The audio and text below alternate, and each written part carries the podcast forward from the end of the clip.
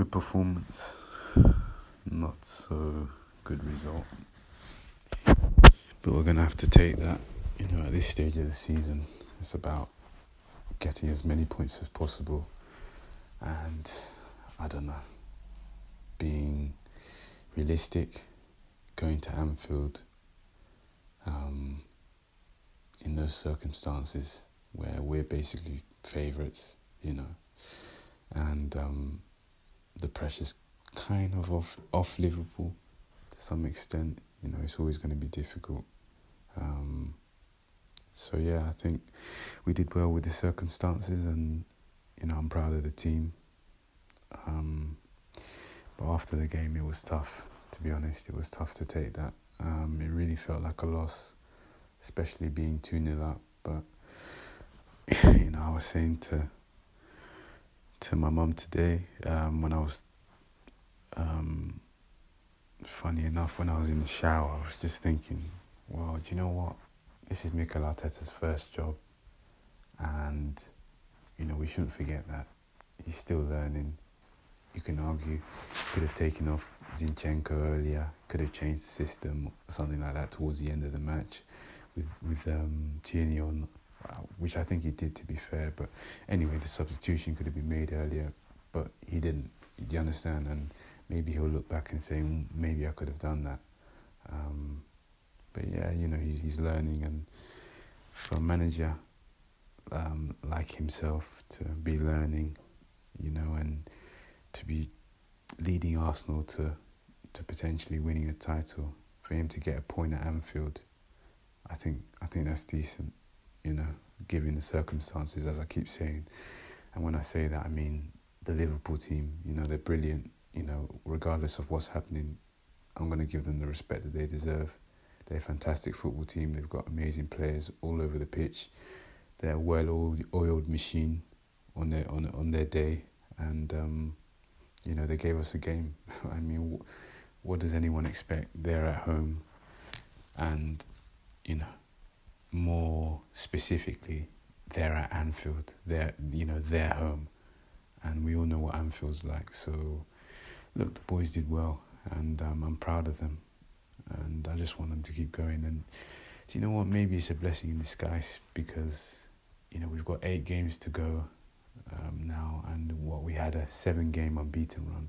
We don't want complacency to, to set in, and I think after that Anfield humbling, you can call it if you like, um, the boys are going to be more fired up, more fired up for um, West Ham, for all the other games, because they know that if you don't play, you know, really, really well, and I'm not going to say that they didn't, well, maybe not so much in the second half, you know, performance could have been better for sure, and I think the players will admit that. I think I don't think that's too far-fetched to say, but um, yeah, they've got to do more of what they did in the first thirty minutes throughout, you know, our remaining games if they want to be champions. It's just, just how it has to be, and um, look, it's good. I mean, I saw Saka's Instagram post and some of the message things that he said after the game. I think he's really angry, and, and rightly so, and I'm not going to get onto Saka. I don't think any Arsenal fan has the right to. He's done way too much. He's got way too much credit in the bank. So, yeah, maybe you can argue he didn't have... I'm not even going to say he didn't have the best performance. The kid, he's played so many games for England, for Arsenal, so maybe he's just tired. He's a human being. Maybe he's just a little bit burnt out. So... yeah, but um, I've lost my train of thought. Yeah, basically, um, we did well at Anfield, and Chelsea, Real Madrid have just scored against Chelsea. I'm, I'm watching the match while recording this. That's a sucker punch for them. Chilwell's off, and um, yeah, I think that's just their Champions League hopes gone. It's pretty sad, to be honest. Not gonna lie, as much as I don't like Chelsea and stuff, it's not nice, you know. And I'm talking specifically about the media attention, and maybe even Chelsea, their own fans. It's, don't make it more negative than it is. Obviously, they, they, you know, naturally they're going to be in the papers tomorrow, and they'll, you know, people will be speaking about their performance and all of that. But don't don't make the situation worse. Don't don't let it affect, affect the players too much mentally. Obviously, they're professional footballers. They have to deal with this. But, you know, just some of the things that happened to Graham Potter, I don't...